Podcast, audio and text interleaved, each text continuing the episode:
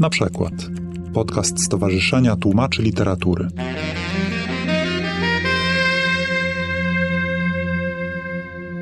Dzień dobry Państwu, witam przyjaciół i znajomych i gości dzisiejszego spotkania. Spotykamy się na 23. Międzynarodowych Targach Książki w Krakowie, których gościem honorowym w tym roku są Niemcy prezentujący się pod hasłem German Stories.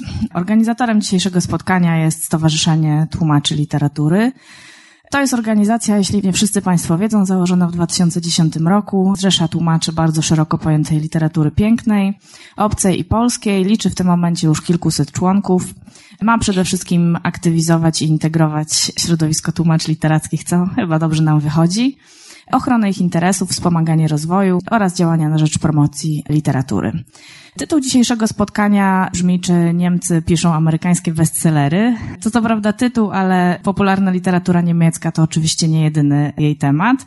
Będę pytać nasze gościnie, tłumaczki literackie, przesięgłe, prowadzące biura tłumaczeń, również o ich miłości translatorskie, przygody z niemiecką literaturą, nie tylko popularną, ale zacznę oczywiście od przedstawienia.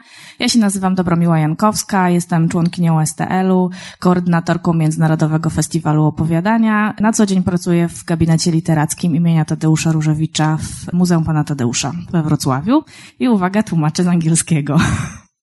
Moje dzisiejsze gościnie to Paulina Filip-Lechowska, absolwentka Uniwersytetu Wiedeńskiego, stypendystka rządu Republiki Austrii Instytutu Janineum. Od 2004 roku tłumaczka, recenzentka w wydawnictwach Esprit Wam, Znak, nasza księgarnia Osolineum Otwartej Publikat. O te recenzje też będę dzisiaj troszeczkę pytać. Tłumaczenie, jak mówi Paulina, to jej powołanie i największa pasja. Przekłada prozę, literaturę dla dzieci i młodzieży, wspomnienia, książki popularno-naukowe, poradniki, i ja sobie tylko a propos naszego dzisiejszego spotkania pozwoliłam wypisać takie książki, o które chciałabym Paulinę zapytać. Między innymi Nina George, Lawendowy Pokój, Rebeka Gable, Bracia Hioba, Sofia Kaspari, Saga Argentyńska i Karina Boman, Wyspa Motyli. Druga moja gościni, tak trochę nie po kolei mam tak wypisane, to Ewa Kochanowska. Tłumaczka języka niemieckiego, tłumaczy literaturę piękną, innymi Wilgotne miejsca Charlotte Roach, Rok przed burzą Floriana Irysa, Całe życie i trafikant Roberta Zeitalera, i Belle Germanie, o której rozmawiałyśmy, Daniela Szpaka, oraz literaturę popularną naukową, m.in. książki Petera Wolejbena, który jest dzisiaj zresztą gościem chyba na targach z sekretnym życiem drzew na czele. Zajmuje się także przekładem tekstów naukowych, przede wszystkim z dziedziny historii sztuki. Jest doktorem nauk humanistycznych i wykłada na studiach podyplomowych dla tłumaczy na UJOcie. Jest tłumaczką przysięgłą języka niemieckiego. I nasza trzecia gościni, Anna Makowiecka-Siudut, absolwentka germanistyki na Wydziale Filologicznym mojego Uniwersytetu Wrocławskiego, więc te wrocławskie ślady dzisiaj są bardzo widoczne. Tłumacz przysięgu języka niemieckiego od ponad 30 lat. Pasją i spełnionym w końcu marzeniem jest tłumaczenie literatury. Tłumaczy powieści historyczne, sagi rodzinne, kryminały i thrillery. Za sukces uważa tłumaczenie książki Radka Knapa Podróż do Kalina. Literackiej przystrogi nawiązującej do słynnego Edenu Stanisława Lema, z którym przyjaźnił się autor. I u Ani pozwoliłam sobie wypisać takie książki jak Oszukaną Charlotte Link, Nadzieje na końcu świata Sary Lark, serię Złoto Maorysów, Kobiety Maorysów i Krzyk Maorysów, też Sary Lark i W krainie ognistego kwiatu. Już po tych tytułach powinniście Państwo wiedzieć mniej więcej, o czym będziemy rozmawiać. Ale ja jeszcze, jeśli panie się nie obrażą, to pozwolę sobie na kilka takich cytatów o literaturze niemieckiej popularnej. Nie będę prosił was o interpretację, nie martwcie się. Natomiast chciałabym, żeby trochę powstało tło do tej naszej rozmowy bo będę pytać nasze gościnie o to, czym właściwie jest literatura niemiecka, literatura popularna w Niemczech. Po prostu Państwu przeczytam fragment. Niechęć i nieufność wobec literatury popularnej miały szczególnie długą tradycję w Niemczech, ale też właśnie tam już od przełomu XVIII i XIX wieku jej produkcja była szczególnie obfita, nakłady wysokie, a kulturotwórcza rola trudna do przycenienia. Nie tylko zresztą kulturotwórcza. Zaciekłość krytyki brała się głównie stąd, że od czasu oświecenia niemieckie elity intelektualne przypisywały literaturze pięknej szczególną rolę w edukacji ludu, podnoszeniu go na wyższy poziom świadomości. Nieprzypadkowo stworzono pojęcie Bildungsreligion. Fakt zawładnięcia tym newralgicznym obszarem kulturowym przez, w opinii recenzentów, barbarzyńców, grafomanów i pornografów literatury popularnej zakrawał na kulturową i tym samym narodową katastrofę. Będziemy zatem dzisiaj rozmawiać o barbarzyńcach, grafomanach i pornografach, a raczej opowiedzą nam o nich, mam nadzieję, nasze gościnie. To jest pierwszy cytat, który ma być naszym tłem. Drugi to Wolfgang Menzel, który pisał tak. Niemcy mało robią, za to dużo piszą. Pozostawiamy Włochom ich niebo, Hiszpanom ich świętych, Francuzom ich dokonania, Anglikom ich sakiewki i zasiadamy do naszych książek. Marzycielski lud niemiecki kocha rozmyślać i poetyzować, a napisanie ma zawsze czas. Grafomania jest powszechną chorobą Niemców, chorobą rządzącą literaturą, która przykuła do biurka znaczną część społeczeństwa. No więc już wiemy, czym była kiedyś literatura, popularna literatura niemiecka. I to jest to moje pierwsze pytanie. Które z waszych książek uważacie za niemiecką literaturę popularną? I dlaczego? Po prostu opowiedzcie, co w waszej bibliografii jest, co wiecie, że się sprzedawało w Polsce, co zyskało popularność, co zyskało dużo recenzji, jakie tytuły, jacy autorzy. Ewa? Że mnie, że tak powiem, pornografia w literaturze. Zatrzymała cię troszkę. Pierwsze powieści, które ja tłumaczyłam, to była Charlotte Roach, Wilgotne miejsca i potem Modlitwy, Boże, jak miał polski tytuł? Modlitwy waginy chyba. To były Szosgebiecie i trzecie Dziewczyna do wszystkiego. I zwłaszcza ta pierwsza, ja nie wiem, czy wy to znacie, bo to był absolutny bestseller w Niemczech. To było na pierwszym miejscu Amazona niemieckiego i potem międzynarodowego. Tak, to był absolutny, że tak dla samej autorki to był, to był szok. Bo Wilgotne miejsca to jest tak naprawdę, znaczy to jest dla dorosłych, okej. Okay. To jest tak naprawdę historia ciężkiej traumy, bo narratorka ma 18 lat, jest pierwsza, pierwsza sobie pisane. 18-letnia ćpunka, do tego kalecząca się. Roach chyba po kolei wszystkie możliwe obrzydliwości tam zawarła. Jeżeli mamy jakieś, powiedzmy, stosunki seksualne, to jakieś masakrycznie udziwnione. Wszelkie możliwe obrzydliwości, wszystkie możliwe fekalia. Bohaterka dumna jest z tego, że zawsze na toalecie publicznej siada że tak powiem, no, nieubraną częścią ciała i nigdy niczego nie złapała. Przy czym to się czyta w pierwszej chwili ciężko, a w którymś momencie dochodzi do tego twistu, kiedy się okazuje, że to jest tak naprawdę e, dziewczyna po próbach samobójczych, po rozszerzonej samobójczej próbie matki, to się nagle zaczyna inaczej czytać. To nagle można czytać jako naprawdę poważną, ciężką traumę. Tyle, że rzeczywiście tam jest ten, powiedzmy, e, seksualno-fekalno-higieniczny motyw dobijany tak już naprawdę do zera. I nikt nie wiedział, dlaczego to się stało potwornym bestsellerem, bo krytyka w pierwszej chwili uznała to jakaś obrzydliwość, a, a Roach to jest powiedzmy taki Kuba Wojewódzki. Niemiecki tylko jeszcze bardziej. Bo ona zaczęła być znana jako powiedzmy taka młoda moderatorka, no ona chyba się wsławiła wyjątkowo bezczelnym wywiadem z Iggy Popem. No a to trzeba, że tak powiem, przebić tego pana, mając lat powiedzmy 15 czy 16, no to trzeba coś jeszcze, jeszcze Niemcy. Oni są dużo bardziej odporni, że tak powiem, wyczajowo niż my. Więc to był absolutny szok i zdumienie, dlaczego to taką furorę zrobiło. I chyba troszkę na tej fali to przetłumaczyła, no wtedy Santorski, jeszcze no dziś Czarna Owca, też takie powiedzmy wydawnictwo, nie stroniące od skandali, prawda? Ale u nas to praktycznie wilgotne miejsca jakoś chyba nie miały specjalnego oddźwięku. Znaczy one rzeczywiście stały się interesujące dla powiedzmy na seminaria magisterskie, też pod tytułem dlaczego właściwie, czy to jest na poważnie pisane, bo to się wszyscy zaczęli zastanawiać, czy to jest naprawdę to, co my widzimy, czyli powiedzmy taka, no wszelkie obrzydliwości z pornografią, z taką powiedzmy pornografią literacką też powiedzmy, czy też ona specjalnie tak dążyła do skandalu? Czy może tam coś jest głębszego? A może to jest parodia? I tak naprawdę do tej pory nikt nic nie wie. Ale u nas za to właśnie ta ostatnia, jak patrzyłam właśnie w te wypożyczenia biblioteczne, ostatnia jej powieść, ta dziewczyna do wszystkiego. Moim zdaniem taka już, no, wygrywająca, tak odcinająca kupony od poprzednich. A ona jest jakoś popularna. Nie wiem dlaczego. Już nie odpowiem na pytanie. Aniu? Tak, mnie się wydaje, też mam w swoich książkach, ale te wygodne miejsca to ja muszę przeczytać. Nie, nie, nie. Czytelnictwo rośnie. W każdym razie w tych wszystkich, w tej popularnej literaturze, którą ja, ja tłumaczyłam, to tam zawsze musi być, ja mam wrażenie, że to na sprzedaż wpływa.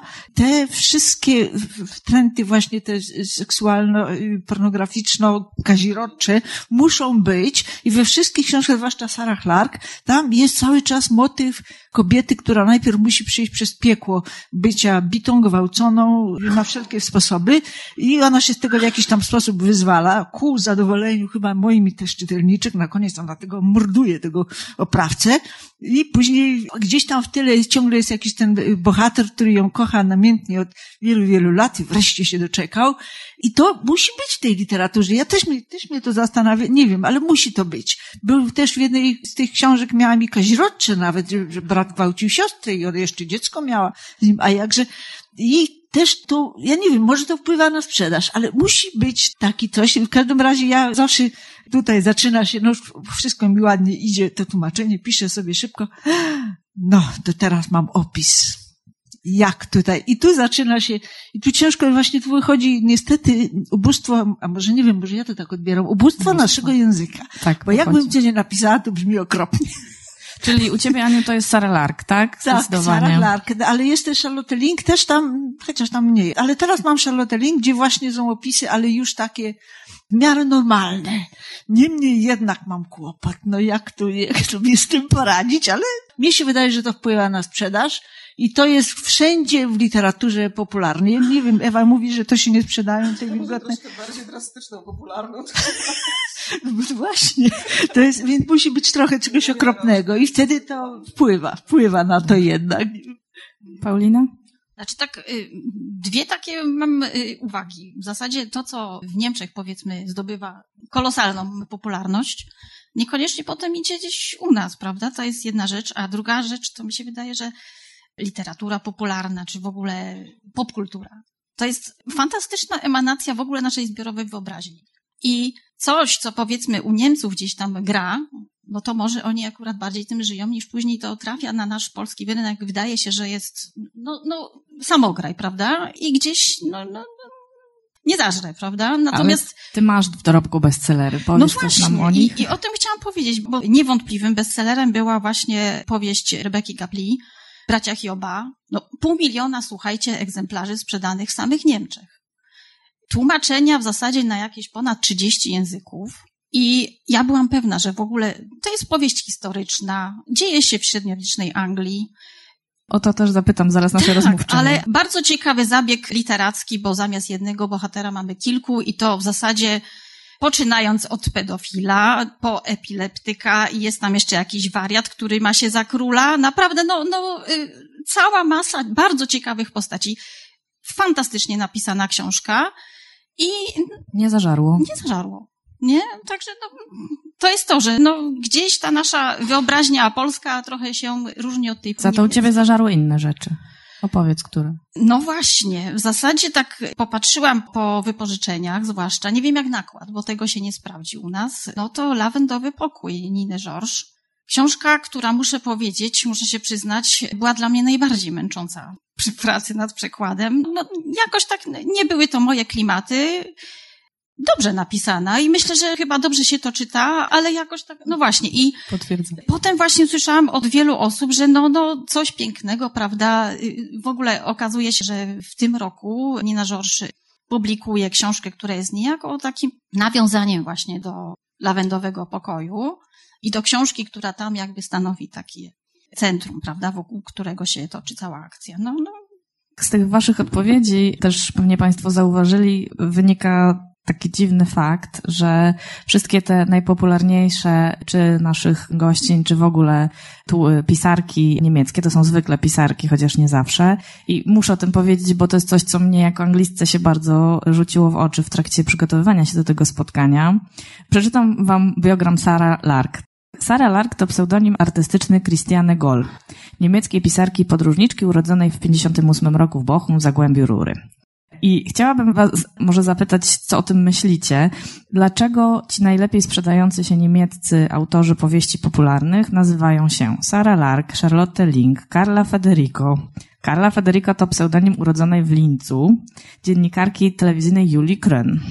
Mamy jeszcze Sarę Gabli, Ninę George, czy Georges, Żana Perdi i Sofię Kaspari. O co chodzi? Dlaczego oni się nie nazywają Julia Kron na przykład, albo właśnie Christiane Goll? Powiedzcie mi. Ja się właśnie chwaliłam, że ja się postanowiłam przygotować. Przeczytałam artykuł ze strony Die Welt, gdzie oburzony krytyk niemiecki pisał, że to jest po prostu bezczelność, że wydawnictwa niemieckie w dobie globalizacji patrzą, no jest na przykład tak jak u nas, popularni są szalenie Skandynawowie i naraz lektorzy wydawnictw zaczynają pisać szybciutko według schematu jako Per Johansson czy ktoś tam taki. Idzie świetnie. Oszczędzamy na autorach, oszczędzamy czas i powiedzmy pieniądze na negocjacjach. Oszczędzamy na tłumaczach. No to jest hamstwo, prawda? Mamy swojego człowieka, pisze szybko. I że to się powtarza. Jeszcze akurat nie wymieniłaś. Jeszcze tłumaczyłam też dla otwartego, znaczy dlatego lawendowy pokój czytałam, bo potem dostałam to jako, że tak powiem, mogę sobie popatrzeć, jak się tłumaczy Niemca, który pisze o Francji. Autor nazywa się jakoby Nicolas Barrault. Tylko tak naprawdę autor nazywa się Daniela Thiele prawda? Jest kobietą, pisze sobie radośnie, pracuje w wydawnictwie, ona chyba w Fischerze i po prostu pisze rzeczywiście, Baro się sprzedaje wszędzie, tylko że u nas też. To jest ten wyjątek, chciałam właśnie powiedzieć. Prawie wszyscy czytelnicy myślą, że to Francuz. Mało, że myślą. Ja zaczęłam zaglądać na Lubimy Czytać, tam jest dużo, prawda, ludzie piszą pracowicie recenzje I prawie wszyscy, wszyscy raz wreszcie dostrzegli tłumacza. Jaki kretyn? Szczęśliwie jakoś nie zauważyli, że płeć mam inną, ale dobrze. Jaki to kretyn ten tłumacz? Tyle zostawił wtrętu z francuskiego. No, zabiera się za tłumaczenie, prawda? I nie zna słów. Zastawiał je. No, tak było w oryginale, no to co mam to komentować pod tymi przepisami? Ludzie, tam naprawdę tak jest. To jest po niemiecku napisane, nikt nie wierzy. O. To jest właśnie cierpienie tłumacza, który musi, że tak powiem, tłumaczyć farbowane lisy. No, świadomość tego, co robi tłumacz, to jest jeszcze inna sprawa. Porzućmy ten temat. Aniu, masz takich autorów u siebie w dorobku? U Z mnie dziwnymi jest, e, jeżeli chodzi o te nazwiska, to, to nieszczęsna Sara Lark, to ona ma, zdaje się, jeszcze jeden pseudonim, ale ja już nie pamiętam. Ale dlaczego ta popularność? Ona mieszkała w Nowej Zelandii jakiś czas i była nawet tam przewodnikiem, zafascynowała się tym krajem. No i w związku z tym przerobiła historię tego kraju i poznała go bardzo dokładnie.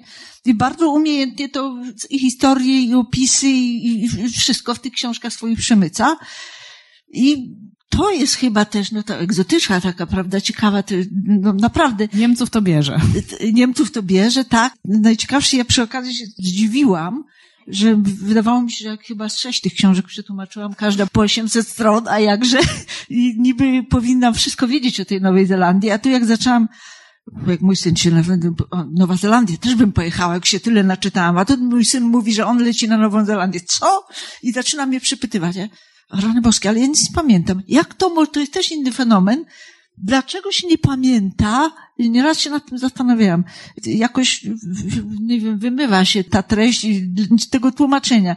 Nie sposób tego zapamiętać. I tu mi odpowiedziała przy okazji tej sprawy nieszczęsnej z, z, z tłumaczką y, Magdą Dukaczewską, ona też była przypytywana, wiadomo w jakiej sprawie, i też powiedziała, i coś mi utkwiło w głowie, że to jest niemożliwe, to jest ta krótka pamięć, wymazuje się to wszystko.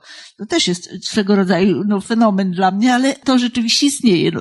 O właśnie, ale Charlotte Link, on nie ma pseudonimu żadnego, cały czas pod tym samym nazwiskiem pisze, a no, popularność, oczywiście też mnóstwo wtrętów w obcych językach, ja nie wiem też co z tym robić. Czy przypisy, czy Zostawiać. zostawić, czy... Nie wiem, nie wiem. Wydawnictwa też różnie do tego nie lubią, tak? Ale to się zatraca ta atmosfera. To jest świadomie przytoczone w języku obcym, angielskim, Charlotte Link, czy tam, czy Sarah Lark. No jednak nie trzeba tego tłumaczyć moim zdaniem, albo przypis na dole zrobić, Boże, taki znany język angielski kończy. No nie wiem, w każdym Po razie prostu w Niemczech się sprzedają. w Niemczech się to sprzedaje znakomicie i tam nie ma przypisek. Jak patrzyłam na Sarah Lark czy Charlotte, y, nie ma wtręty te obcojęzycznej, to nie jest tłumaczone. Mhm. Paulina? Tak sobie myślę, właśnie to jest dobre to, co Ewa powiedziała właśnie, że jest to pewien y, zabieg y, ze strony wydawnictw, prawda? To jest fantastyczny marketing i myślę na przykład właśnie o Ninie Georges. Pisze w zasadzie powieści, które się dzieją y, we Francji, w Prowansji, prawda, Marsylii. No i rzeczywiście, no, no jakżeż to, no to uwiarygadnia. To Jako, ja ci nie? zostawię jeszcze mikrofon i zapytam, bo to jest jakby kolejne moje, moja fascynacja, bo jak mi e, zaproponowano prowadzenie tego panelu, to ja sobie pomyślałam od razu, o niemiecka literatura popularna, to pewnie te wszystkie adaptacje na romans TV. A potem jeszcze sobie sprawdziłam, że wszystkie te powieści, właściwie większość powieści tłumaczonych przez was rozgrywają się gdzie indziej. I Ja sobie wypisałam Brytanię, Prowansję, Włochy i Amerykę Południową. No i zadam takie pytanie, na które nie wiem, czy odpowiedź jest oczywista. Może niekoniecznie. Czy Niemcy są takie mało romantyczne? Czy Niemcy w ogóle piszą o Niemcach? Czy któreś z tych powieści mogą się rozgrywać w Niemczech? Czy te lokalizacje już muszą być tak egzotyczne, żeby przypadkiem nikomu nie przyszło do głowy sprawdzanie, czy autor zrobił dobrze research? No to jest dobre pytanie i w zasadzie ja nie wiem, czy Niemcy tak nie lubią swojego kraju, ale rzeczywiście tych powieści dziejących się gdzieś tam w Niemczech jest znacznie mniej. One powiedzmy, że zahaczają tam o Niemcy, a potem bardzo Niemcy lubią wyjeżdżać, podróżować w zasadzie po całym świecie i no, pewnie nawiązujesz do sagi argentyńskiej na przykład, która się też dzieje w ciekawym czasie, bo w zasadzie druga połowa XIX wieku i bardzo ciekawy okres ogólnie na całym świecie, kiedy mieliśmy do czynienia z ogromną falą emigracji. No i Niemcy też, nie tylko Polacy, nie tylko inne mm, nacje czy Żydzi właśnie, wyjeżdżali za chlebem. I myślę, że akurat dla, dla Sofii Kaspary było to ciekawe. Ona oczywiście bardzo dużo podróżowała też sama po Argentynie. Książki są poparte naprawdę bardzo solidnym researchem i no myślę, że, że dla czytelnika też jest atrakcyjny, Kto prawda? by chciał czytać książki w Niemczech się dziejące? Prawda? No właśnie, no. To jeszcze jakby zaraz się cofniemy, tylko do ciebie, Paulina, ostatnie Mhm. pytanie na razie. Jak to jest z tym researchem? Bo wszystkie trzy powiedziałyście, że one są dość dobrze zdokumentowane. Tak. Czy jak tłumaczycie, to musicie pracować też Ja gdzieś tam akurat miałam takie szczęście, czytać, że nie sprawdzać? musiałam jakoś dużo rzeczywiście szukać. Wiadomo, że nawet z własnej ciekawości się pewne rzeczy sprawdza. Redaktorzy też potem oczywiście wymagają pewnych rzeczy, ale no mnie się tak trafiło, no, nawet przy Gabli należałoby pewne rzeczy sprawdzać, prawda, przy powieści historycznej, ale widać, że faktycznie autorzy wszyscy byli fantastycznie przygotowani. To, Mhm. to widać. Aniu? No właśnie z tym sprawdzaniem, to mi się tu nasunęło od razu, bo akurat tłumaczę taką powieść Charlotte Link, teraz okres II wojny światowej i teraz czytam taką rewelację. Tutaj Charlotte chyba mapy nie sprawdziła, że na zachód od Warszawy stacjonowała jednostka niemiecka i żołnierz tam będący w tej jednostce jedzie na urlop do Berlina i czytam, jedzie na Górny Śląsk do miasta zwanego dawniej Breslau, obecnie Wrocław, i tamtąd jedzie do Niemiec, do Berlina. Ja mówię, ale po co? Co się wtedy robi w takim przypadku, jak coś takiego się znajduje w książce, Aniu? No właśnie, przypis tłumacza i pisze, że no nie bardzo, bo prosto do zachód od Warszawy 150 kilometrów, prostej linii do Berlina jest bliziutko. I pociągi na pewno jeździły mimo II wojny światowej, a tutaj no są, niestety są takie rzeczy, to, to też się, no ja nie wiem jak to do, jest kwestia tej Nowej Zelandii czy Anglii, to już mniej tam trudno nam sprawdzić. Cały czas no, trzeba to- być czujnym. No więc mówiąc. trochę takie, takie, no, ale rzeczywiście, ja wracając do tego pytania o to, gdzie się akcja dzieje tych właśnie książek, to rzeczywiście większość jest poza Niemcami. Może to jest, no, ciekawsze, egzotyka taka, no i ta druga połowa XIX wieku, gdzie ten ruch, ta emigracja wszędzie, w całej Europie była bardzo intensywna. I ja tu pamiętam, właśnie Charlotte Sarah Lark opisywała wyjazdy do Nowej Zelandii i to jest fascynujące, organizacja tego, tam pośrednicy zarabiali no, naprawdę mnóstwo pieniędzy na organizowaniu tego, ale opis sam tej podróży, bo to wtedy naprawdę było sama podróż, która trwała pół roku przez y, oceany na, na drugą półkulę. Jest fascynujące są te opisy. To jest chyba najlepsze u Sarah Lark, te opisy tej podróży, bo to jeszcze w dodatku byli więźniowie często, którzy tam byli wywożeni i do Australii, i, i na Nową Zelandię. I to jest chyba najlepsze. A Charlotte Link z kolei wszystkie kryminały to się dzieje gdzieś w Anglii, gdzie też jest atmosferka taka, no nie wiem, czy to znajdzie w Niemczech równie taka intrygująca. Niemcy i- chyba uważają, że nie, po prostu. No chyba nie, w Niemczech jest Ewa, chyba... Ewa kręci głową. Ja chciałam pozaprzeczać. To znaczy, kryminałów akurat bardzo dużo niemieckich dzieje się w Niemczech. Tylko, że to są takie kryminały, które u nas chyba jeszcze nie powstają, bo to są takie troszkę kryminały w stylu inspektora Clouseau i Różowej Pantery i one są lokowane, powiedzmy, a to w Alpach, a to w Badeni, a to na północy, a to w miasteczku takim, a to coś tam. I to jest zwykle taki ten komisarz czy inspektor, który prowadzi śledztwo, on taki jest troszeczkę, powiedzmy, lewy, one są takie troszeczkę komediowe, ale to się bardzo dobrze czyta, ale u nas chyba tylko ta para Folke są tłumaczeni na polski. Tego praktycznie u nas nie ma, ale to jest też dość trudne do tłumaczenia, przypuszczam, no bo raz, że to są dialekty bardzo wtedy silnie w tych książkach występują, no to jest masakra wtedy po polsku, nas tego praktycznie nie ma. Z drugiej strony są lokalne przeróżne dowcipy, ale to jest bardzo popularne i fakt, ale to jest chyba specyficzne, nieprzetłumaczalne. Ale mnie się skojarzyło to, że bestsellery nie rozgrywają się w Niemczech. Ja chciałam pracowicie zaprzeczyć. Taką ostatnią przetłumaczyłam powiedzieć, znaczy Bella Germania Daniela Szpeka, takie grubaśne. To jest scenarzysta. To jest potężny hit w Niemczech. CDF nakręcił serial, zresztą w trzech odcinkach, bardzo sympatyczny. I książka się trochę dziwnie czyta, bo bardzo fajnie od początku zarysowane postacie, takie naprawdę, no okej, dobra, ja wiem, że stereotyp, powiedzmy, że jowialny Włoch, że jakiś, powiedzmy, wycofana nieco Niemka i tak dalej, ale postacie są bardzo plastyczne, bardzo żywe i język taki jakiś dziwnie prosty.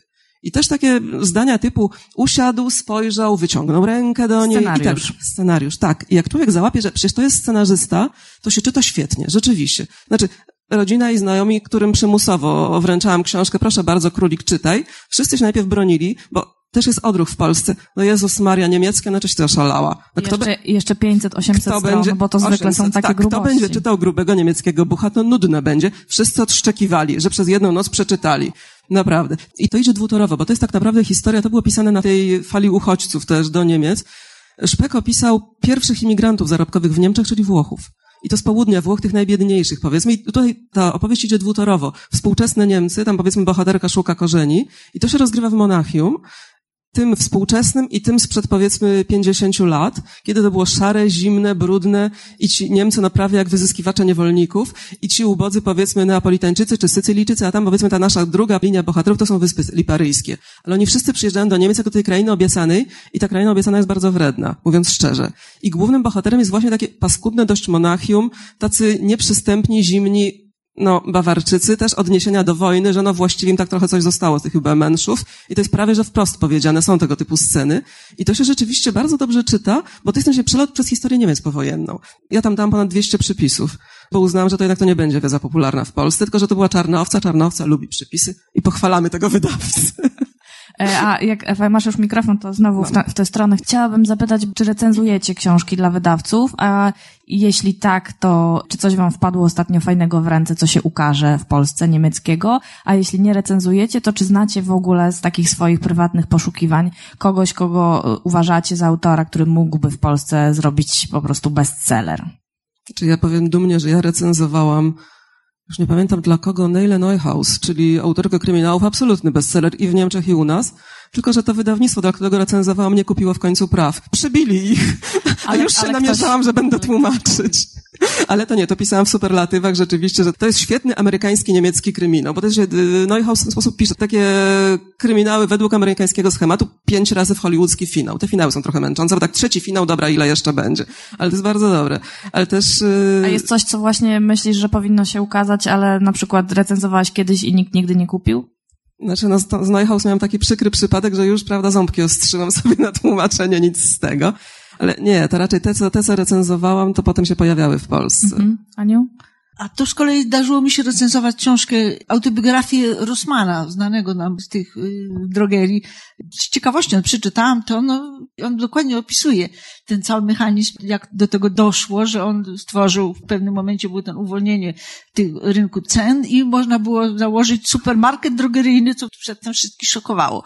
Jak wiadomo, zrobił straszny na tym majątek i bardzo to się, no, przeczytałam tak z ciekawością, no, tam niektóre były słabsze miejsca, bo to w końcu nie jest litera ten, ten pan Rosman, ale napisał to... Pewnie miał ghostwritera. Być może, być, no pewnie tak, no, ale ogólnie bardzo przystępnie i tak wyraźnie opisał mechanizmy te, rządzące wtedy na rynku i cała historia, bo to jest powojenna, Niemcy powojenne, jak to wychodzili z tego okresu właśnie zniszczenia i to naprawdę było ciekawe. Paulina, bo ty jako jedyna masz z naszych gościń dzisiaj recenzje wpisane w biogram tak, nawet. ale muszę powiedzieć od razu, że, że chyba wszystkie recenzje, które pisałam, prawda, tutaj dla wydawnictw, głównie właśnie książek bardziej młodzieżowych, czy nawet dla dzieci, no kurczę, y, niestety dostawałam książki, które później musiałam już w recenzji jakoś tak na nie ocenić, ale zadałaś jeszcze jedno pytanie właśnie, co by warto było, nie? I myślę, że no tak, mając nawet w pamięci ten bestseller Niny Georges, to myślę, że warto by było, żeby któryś z wydawnictw, no myślę, że to akurat otwarte chyba było, nie? To żeby się zainteresowało, bo myślę, że czytelniczki byłyby bardzo wdzięczne, gdyby było piękne nawiązanie właśnie do, lawendowego pokoju. Ja chciałam zapytać o autorów. Czy wam się udało poznać któregoś z waszych autorów albo osobiście, albo mailowo? Bo takie dni targowe to jest zawsze taki czas, kiedy nawet widzimy na Facebooku, ilu naszych znajomych tłumaczy teraz spotkania ze swoimi albo nie swoimi autorami. To jest dla tłumacza chyba taka zawsze przygoda, ja przynajmniej to tak traktuję. Fajnie mieć autorów, którzy żyją, z którymi się można spotkać, których można poznać. Znaczy, byłoby fajnie, ja bym marzyła na przykład, żeby się spotkać z y, Rebeką Gabli. No, ja jestem fanką jej akurat książek i wydaje mi się, że warto by było pomyśleć coś jeszcze y, o naszych polskich czytelnikach. Z takich kontaktów bezpośrednich nie, natomiast jak przetłumaczyłam właśnie Lawendowy Pokój, to książka zanim została tak już klepnięta całkiem, to trafiła właśnie do autorki, Zdaje się, że po prostu Georges miała jakąś znajomą, która znała polski na tyle, że. Tak, to jest nasz, to jest nasz tak. ulubiony tłumacki patent, kiedy pisarz ma znajomego Polaka, który tak, ocenia tak, nasze tak. tłumaczenie. Tak. I, I dostałam sporo uwag właśnie takich, no nie, koniecznie się z nimi zgadzałam akurat, prawda? Ale no, cóż, autor ma pierwszeństwo, prawda? Tak Musi. No. Aniu? Ja miałam dość ciekawe zdarzenie, bo poznałam Radka Knapa. A o tyle jest to ciekawe, że Radek Knap jak to powiedzieć, wyjechał do Austrii, bo tam mieszka jako malutkie dziecko. I już dorastał, na początek mu się okropnie nie podobało, ale już później się wżył w to środowisko i tam już został i tam do dziś mieszka i pisze cały czas. I udało mi się go poznać przy okazji, która to księgarnia, a Matras tu w Krakowie zorganizowała spotkanie z, nim właśnie. No i mnie też tam zaproszono jako tłumaczkę i rzeczywiście bardzo, wszystko to, to było dosyć dziwne, bo rozmawiało się po polsku. Ja tłumaczyłam niemieckiego, ale on oczywiście język polski zna i mówi, no, bez żadnych tam y, przeszkód. I bardzo ciekawie było z nim i porozmawiać. I później jeszcze po tym spotkaniu udaliśmy się jeszcze tam parę osób do jakiejś knajpki i też bardzo fajnie z nim się porozmawiało. I to rzeczywiście było ciekawe. I tu on akurat nie miał żadnej jakiejś, no książka była wiadomo tam trudno, bo to fantastyka naukowa, no lemnie omal i nie, nie było żadnych uwag czy coś, ale to było rzeczywiście spotkanie bardzo miłe i takie budujące, że tak powiem, dla mnie. Ewa, to jest pytanie o Wolejbena. Wolejbena, tak, domyślam się. Znaczy, fakt jest faktem, kiedy Peter Wolejben był po raz pierwszy w Polsce, to było przy okazji promocji jego drugiej książki wydawanej u nas, czyli Duchowego Życia Zwierząt. Tam była, powiedzmy, cała obsługa tłumaczy, bo to byli ludzie inni do symultanki, inni do spotkań, inni do... Znaczy, wylądowałam w trójce i nie wiedziałam, co bardziej na mnie wrażenie robi. Czy, Boże, jestem w legendarnej trójce, czy Boże, ja tu prawda z Polejbenem. No, no, ale to jest innego typu przeżycie. I to jest szalenie przyjazny człowiek, zupełnie taki sam, jaki wychodzi, że tak powiem, z tekstów. Tylko mi się skojarzyło co innego. On jest chyba bardzo rzadkim przykładem, przypuszczam, zwłaszcza, bo rzeczywiście często, no, autor wprawdzie naszego języka nie zna, ale ktoś mu życzliwie zwierzy, że fatalny przekład, prawda? No i po, a potem już leci. Mam, nie przyniosłam, ale mam. Na sekretnym życiu drzew mam dedykację, tłumacząc na polski. Dziękuję ci, że jesteś moim polskim głosem. To jest bardzo piękna dedykacja. Ja to trzymam, nie daję, książki nie pożyczam, tu, tu jest. Bardzo piękna i rzadka postawa autora. Zupełnie poważnie, bo tłumacze to, jak wiadomo, zwykle to jest takie coś, co się wyciąga z cienia, żeby pokazać, że to kretyn i zniszczył tekst. Bardzo rzadko, prawdę mówiąc, w wypadku autorów y, spotyka się aż takie zrozumienie. Ale, ale Wołleben jest w ogóle człowiekiem no, nastawionym życzliwie do wszystkich, do drzew, do zwierząt, do ludzi, do każdego żyjątka praktycznie. A jeszcze wtedy, kiedy on był w Polsce, to była ta pierwsza, że tak powiem, pierwszy etap niszczenia Puszczy Białowieskiej, do której się zabrał wtedy nasz rząd z ministrem Szyszko na czele. I on wtedy też tam, no, przeróżną dodatkową promocję robił dla działaczy Greenpeace'u, dla ludzi broniących Puszczy też, co powiedzmy, angażował się w to sam ze siebie. Potem jeszcze specjalnie do Polski już przyjechał już konkretnie właśnie do Puszczy Białowieskiej. Więc to szlachetny autor. Ktoś jeszcze oprócz Wolejbena u ciebie, Ewa? Nie no, Roach, w większości, w większości rzeczywiście agenci bronią dostępu, w ogóle, nawet mailowy, no to sam, sami wiecie. Tak. Nawet mailowy dostęp często jest utrudniony i rzadko się zdarza autor, Zejczaler może odpowiada na mhm. wątpliwości. Ale tak to nie. Ma pani wątpliwości, to niech pani rozstrzyga. Do, do tego panią wynajęto. To, jedno z moich ostatnich pytań już, co robicie z egzemplarzami autorskimi tych najpopularniejszych swoich książek? Możemy od ciebie, Ewa, zacząć i cofnąć się. Siadamy na jednym i mówimy, tego nie dam, tego nie dam. Okej, okay, jak masz z autografem? Bo rozumiem, że takie książki, które rzeczywiście są popularne, to mogą się szybciej rozchodzić niż no takie, znaczy, które u nas gdzieś tam... To wszyscy, znaczy, mam jedną bibliotekę osiedlową, to oni wiedzą, prawda, na pewno im dam. To jest obowiązek tłumacza, oraz jakoś tak wyszło. Ale potem nie, no to krewnie i znajomi królika, wszyscy się, pewnie to sami znacie, wszyscy się domagają, daj, ale ja nie mam. Jak to nie masz? Aniu? Aniu? Tak, dokładnie, właśnie. Dodaj jeden, no, ale ja już nie mam. Jak to nie masz? No to zwykle robię tak, że właśnie dostaję jeden albo dwa autorskie, jeden na półkę i to już wara, to nie, nie wolno, a jeden komuś daję, po czym siadam grzecznie do księgarni internetowej tego, że bonito i kupuję pięć. I to mam. jest ta tajemnica tłumaczy. Tak, i potem rozdaję z przyjemnością, masz, i wszyscy myślą, że to jest autorskie. Ja dostałam przecież, a jak, że tak? Ale ja nie, ja dostaję dwa najwyżej, o jeden, o, ostatnio dostałam pięć. Od Pruszyńskiego z spółki bardzo jestem... Dobry argument do umowy. Tak, właśnie. No, a resztę no, to kupuję. Bonito tutaj najtaniej. Tak. Paulina? Paulina, ty też tak, miałaś mogę sporo. tylko tak dołączyć właśnie tutaj, że rzeczywiście rozchodzą się, prawda, bardzo szybko te egzemplarze i nie wszystkie wydawnictwa też dają dużo tych egzemplarzy, to prawda, potem trzeba tak. samemu sobie e, nabyć. To moje ostatnie, już ostatnie pytanie, co teraz tłumaczycie z niemieckiej literatury popularnej? ja nie wiem, czy to podpada, bo w tej chwili taką maliznę tłumaczę, jest to książeczka bardziej edukacyjna dla dzieci, ale oczywiście wpisuje się w te dzisiejsze trendy i ona jest o plastiku właśnie. A Niemcy bardzo lubią generalnie tematy ekologiczne, oni są bardzo na to nastawieni i książka jest fajna i myślę, że, że będzie ogromna korzyść tutaj mhm. dla naszych młodych czytelników tym razem. No ja mam teraz Charlotte Link na warsztacie właśnie, ale to nietypowy, nie kryminał, to jest saga rodzinna, ale naprawdę dobra, gdzie począwszy od I wojny światowej, bardzo dobrze przedstawione tło historyczne w całej Europie, nie tylko nawet, bo jest i Ameryka tam ujęta i to rzeczywiście dobrze się tłumaczy, ale tutaj powiem, że Charlotte Link dla mnie jest mistrzynią w robieniu atmosfery. Tu przytoczę taką raz, co mi się raz zdarzyło, siedzę sobie sama, akurat kryminał tłumaczyłam, tylko akcja dzieje się nie, nie, oczywiście w Anglii. I tłumaczę ten kryminał, jestem sama w domu, cisza, wyłączałam wszystkie, tylko tutaj kot śpi koło komputera, a ja piszę. I tu atmosfera robi się taka, że koło godziny 11 w nocy już wiedziałam, że to jest głupstwo, ale ja się poderwałam i poszłam zamknąć drzwi na trzy zamki, czego nigdy nie robię. Uległam, nie, mówię nie, ja to muszę zrobić. Zapnęłam te drzwi, nie wiesz. Może to głupie. Będzie dobra książka. I tu uznałam, rzeczywiście robi to świetnie. Ewa? Już na zakończenie. Akurat tak, to czy popularne to może będzie, ale podpisałam umowę na tłumaczenie reportażu z 1934 roku dziennikarza, korespondenta wojennego angielskiego, który w tymże 1934 roku doszedł do wniosku, że Polska to ważny kraj, a nikt go nie zna. Przypłynął do Gdyni na rowerze imieniem George i przejechał tymże George'em z Gdyni do Krakowa, po czym napisał z 500 stron. I teraz ja to przetłumaczę, bo sama propozycja wydała mi się fantastyczna. Nie jest to powieść, coś takiego, ale z założenia może być dobre. To ja na zakończenie przeczytam jeszcze trzy tytuły bestsellerów niemieckiego Amazona. Pierwszy. Życie rodzinne. Jak działa nasze życie z dziećmi? Drugi. Niemcy są głupie. Jak system edukacji wykorzystuje przyszłość naszych dzieci? Trzeci. Edukacja bez rantingu. Codzienne strategie właściwego wychowania. I to podsumowanie. Dziękuję bardzo moim gościniom. Paulina Filipi-Lechowska, Ewa Kochanowska i Jania Makowiecka-Siudut. Dziękuję Państwu.